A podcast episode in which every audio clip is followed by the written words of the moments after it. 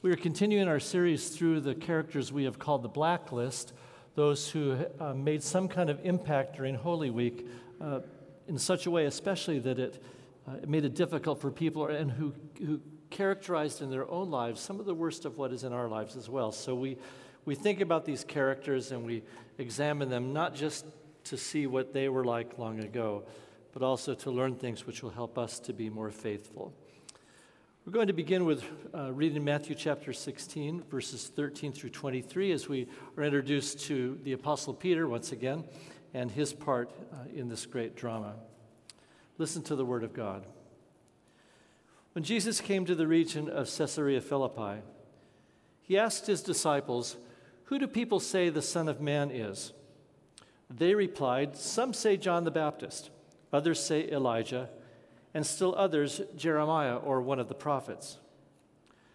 But what about you? He asked. Who do you say I am? Simon Peter answered, You are the Messiah, the Son of the living God. Jesus replied, Blessed are you, Simon, son of Jonah, for this was not revealed to you by flesh and blood, but by my Father in heaven. And I tell you that you are Peter and on this rock I will build my church, and the gates of Hades will not overcome it. I will give you the keys of the kingdom, and whatever you bind on earth will be bound in heaven, and whatever you loose on earth will be loosed in heaven. Then he ordered his disciples not to tell anyone that he was the Messiah. From that time on, Jesus began to explain to the disciples that he must go to Jerusalem and suffer many things at the hands of the elders, the chief priests, and the teachers of the law, and that he must be killed and on the third day be raised to life. But Peter took him aside and began to rebuke him. Never, Lord, he said, this shall never happen to you. Jesus turned to Peter. Get behind me, Satan. You are a stumbling block to me. You do not have in mind the concerns of God, but merely human concerns. Friends, this is the word of the Lord. Thanks be to God. Would you pray with me, please? Heavenly Father, as we move into this text and consider the Apostle Peter today, I pray that you would give us a window into not only your grace and your mercy, but also into our own tendency to stumble.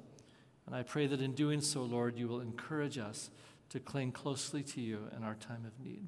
We pray in Jesus' name. Amen.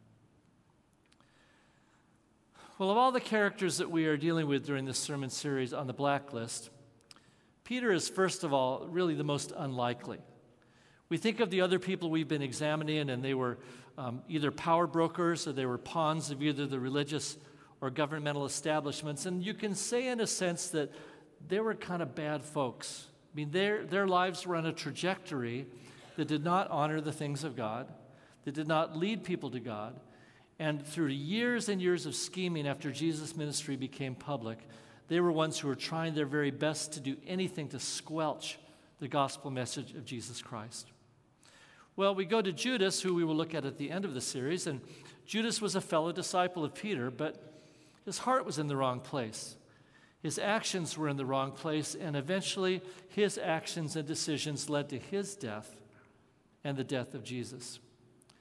But Peter's kind of an interesting character to have in our list because he wasn't one of these religious leaders who was pushing against the ministry of Jesus.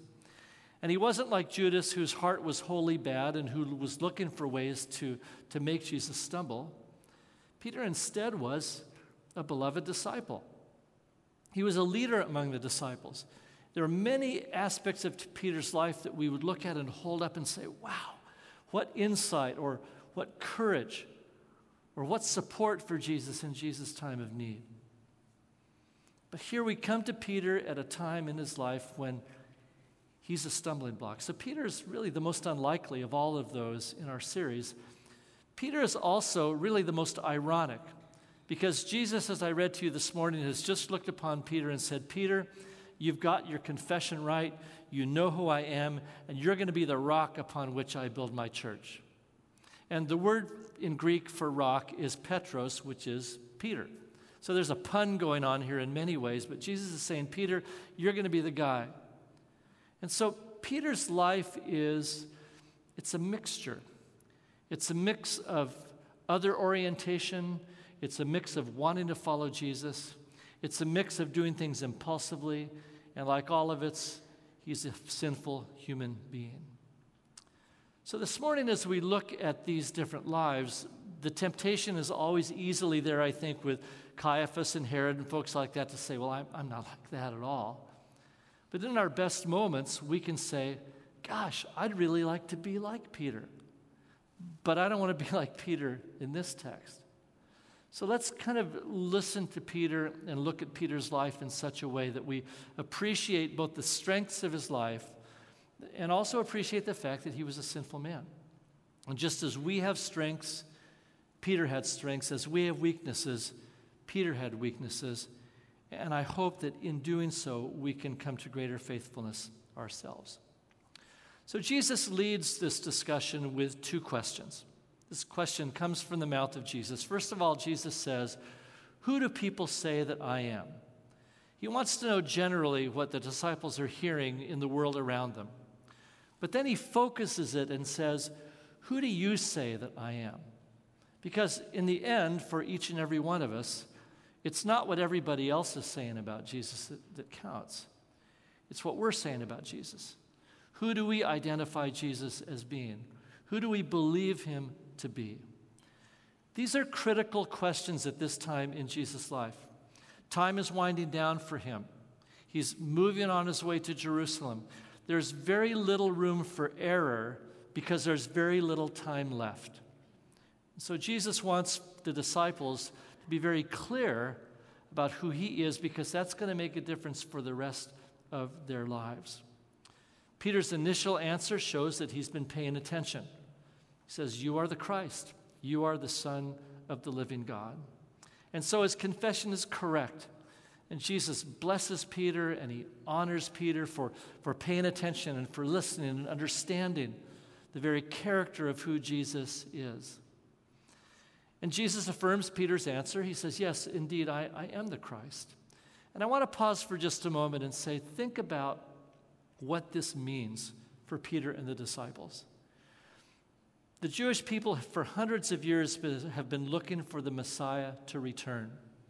They're looking for the, the restoration of the kingdom of Israel to preeminence in the world. They're looking for a sense of freedom from the Roman oppressors. They're looking for the opportunity to worship God again in the temple. And the Messiah was the one who had come and who would lead Israel into all these things. And so when Jesus says, Yes, I am the Messiah, the disciples are they're full. They're full of both gratitude and they're full of a sense of promise because they're thinking, wow, in the in the days and years ahead, in the centuries ahead, even, God's kingdom is going to be restored, and, and we're going to be there to see it. We're going to be those ones who see the Messiah come again in his glory. But Jesus then turns things in a whole different direction. And he says, Because I am the Messiah, there are some things I must do. And as John MacArthur says, these musts come thundering out of eternity and from a much larger perspective than what the disciples understand. Jesus says, first of all, I must go to Jerusalem. Well, the disciples are okay with that. I mean, they're heading on their way to Passover. No problem, Jesus. Let's go to Jerusalem with you. Let's celebrate the Passover. Let's, let's, as the Messiah, see what you're able to do now in Jerusalem. That's okay in their minds. But then Jesus says, I must suffer many things from the elders, the chief priests, and the scribes. Whoa, whoa, whoa, whoa, whoa, whoa. Wait a minute. The Messiah is going to suffer? The chief priests and the Pharisees and the scribes, they're going to do something to the Messiah that is so totally out of their realm of possibility that it literally slaps them in the face. The Messiah does not have anything done to him, especially by these folks. And so you can feel Peter's blood start to boil in this. And then he says, And I must be killed. Now, must is a big word. It's a word which, which says, in Jesus' mind, and now to the disciples' mind, these things have to happen. It's not, well, maybe we can make these ha- things happen. Maybe they have to happen. Jesus says it must happen. I must go to Jerusalem. I must suffer. And I must be killed. And then Jesus says finally, and I must be raised up again on the third day. But you can see this scene play out that Peter has heard the first three things, and he's, he seems not to have heard the last one. He's so overwhelmed the, of the idea that the Messiah must suffer that he just blurts out, No, Lord, never is this going to happen. Have you ever been in a conversation with someone and, and you say some things and you can see them start to check out and their eyes kind of roll and they get kind of this glassy stare and they're not listening to you anymore? You ever seen that? I confess i've done that and i'm sure all of us have at some time and then we say something else and the first thing that they say to us has nothing to do with the last thing we've said because they aren't listening anymore they want to respond to the first things that we have said and that's what seems to happen to peter his eyes and his heart have glazed over and he misses this very important thing that Jesus says about the resurrection.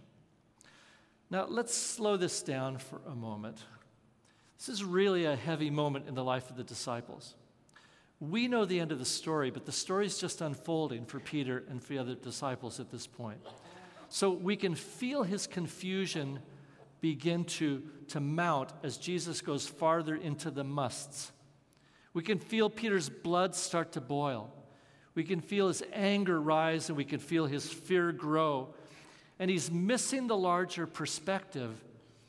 Let's not assign too much blame at the moment here because we often stumble when our hearts get ahead of our heads as Peter does. There's a story told of a, one farmer who went to go visit another farmer and he says, uh, Joe, I need to borrow some rope. And the second farmer says, Well, I can't give it to you because I've got to tie up my milk. The first farmer says, Tie up your milk. That doesn't make any sense. And the farmer says, Yeah, but when somebody doesn't want to do something, any excuse will do. That's what happens to us. If we don't want to do something, any excuse will do. So Peter's blood boils, his anger rises, his fears grow, and he blurts this out impulsively. Now, we know Peter to be impulsive. But unlike our other blacklist characters who schemed and obsessed about what to do with Jesus, Peter's stumbling rises out of the pressure of the moment and a surprise that what Jesus says is going to happen to him is going to happen. And so Peter stumbles. And he says something very important. He says, You will never. This will never happen to you. It's kind of a scary thing and kind of a presumptive thing to stand before the Lord of the universe, the Messiah, and tell him what he's supposed to do and not supposed to do. Peter is presuming to know, and so he blurts this out. And Peter gets it wrong because he's looking at Jesus through the lens of his theological system, Judaism rather than looking at his theological system through the lens of Jesus' life. It's not an uncommon practice. We do this all the time. We see the world through the lens of what we want to have happen, what we hope to have happen, what we expect to happen, rather than through the lens of, as what Jesus says, must happen. And sometimes life is like that when the reality of a situation comes crashing down upon us, and even though it's not exactly what we wanted to have happen, we've got to deal with it on those terms. My father died many years ago after a long bout with cancer. It was long and it was hard, and dad just kind of faded out toward the end, and it was expected. We knew that dad was going to die. But when it finally happened, when that moment happened, I remember it just came crashing down on me. It was like I couldn't, I couldn't believe it happened, even though I knew it was going to happen. And it made me think of, of times uh, when growing up on the ocean, I would go body surfing. And body surfing is a really fun thing, but when the waves get really big, anything can happen. And so you see a wave coming, and it's maybe just another wave. And all of a sudden, it does funny things and it gets bigger than you expect, and you're, you, you're crashing, you're upside down, you're sideways, you have no idea which way is up, You got water running into your nose, and, and you just don't know what to do. And you have to just wait it out and see what happens. And in this case, in my dad's case, also, you, you react. Unedited by social convention or political correctness or concern for what others think, that's what Peter does. No, no, you will never. And Jesus says to Peter, You're becoming a stumbling block for me. Later on in the gospel narrative, Jesus is with the disciples in the upper room. In Matthew 26, we read these, these verses here in verses 16, rather 69 through 75. Peter was sitting out in the courtyard. A servant girl comes to him and says, You were with Jesus in Galilee. Peter denies it. He says, I don't know what you're talking about. Then he goes out into the gateway where another servant girl sees him and says, This fellow was with Jesus of Nazareth. Peter denies it again, this time with an oath I don't know this man. And after a while, those standing there went up to Peter and said, You've got to be one of them. Your accent gives you away. Then Peter begins to call down curses and he swears at them and he says, I don't know the man. And the rooster crows, and Peter remembers the words that Jesus had spoken Before the rooster crows, you will disown me three times. When Jesus had spoken these words to Peter, Peter said to Jesus, I will never. So Peter said, You will never. Now Peter has said, I will never. And yet both happen. Because again, Peter gets it wrong by looking at Jesus through his own lens rather than seeing the world through the lens of Jesus. It's not up to us to dictate to God what he should do, nor what we should do. Whether we're impulsive, whether we, we rebel, whether we get angry, whether we are afraid, we will stumble if we rely upon our own resources. And so Peter then becomes the stumbler that Jesus says, Get behind me. And Peter hears his own stumbling when the rooster crows and he knows that he has denied Jesus, just as he said. It's ironic that Peter the rock becomes Peter the stumbler. Stumbling block in the Greek is literally scandalon. It's scandalous. Peter's not being just told, this is a stumbling block, this is the wrong thing to do, you're going to trip. Jesus is saying, this is scandalous. You have this so wrong that it's a scandal. For the Jews, the word meant an animal trap in which an animal could not get out of that anymore. For the Greeks, it was a rock on the path that one stumbles against. And so the irony again is that Peter the rock has placed himself in front of Jesus and has become the rock that he stumbles over. There's one more rock in the story. It's the stone which was in front of the tomb. But before that stone is rolled away and Jesus comes out of the tomb and Jesus seeks Peter out and restores him, Peter has to deal with his confession You will never, and I will never. Dr. Myron Augsburger wrote The church is built on the redemptive suffering of the Messiah. It is not an ethnic body, nor a political entity, nor a moralistic association, but a fellowship of the redeemed. Its lifestyle is correlated with Jesus' identity as the crucified God, a stumbling block to the Jews and foolishness to the Greeks. And so that's how God has orchestrated our salvation. That Jesus had to go to the cross. And the cross, which becomes continually the stumbling block to the Jews and folly to the Greeks, is the only way for us to be saved. It's so interesting that Peter never quite gets away from this image. In Peter's first letter, in chapter 1, starting at verse 2, rather, chapter 2, verses 4 through 8, Peter gives this invitation to a suffering church.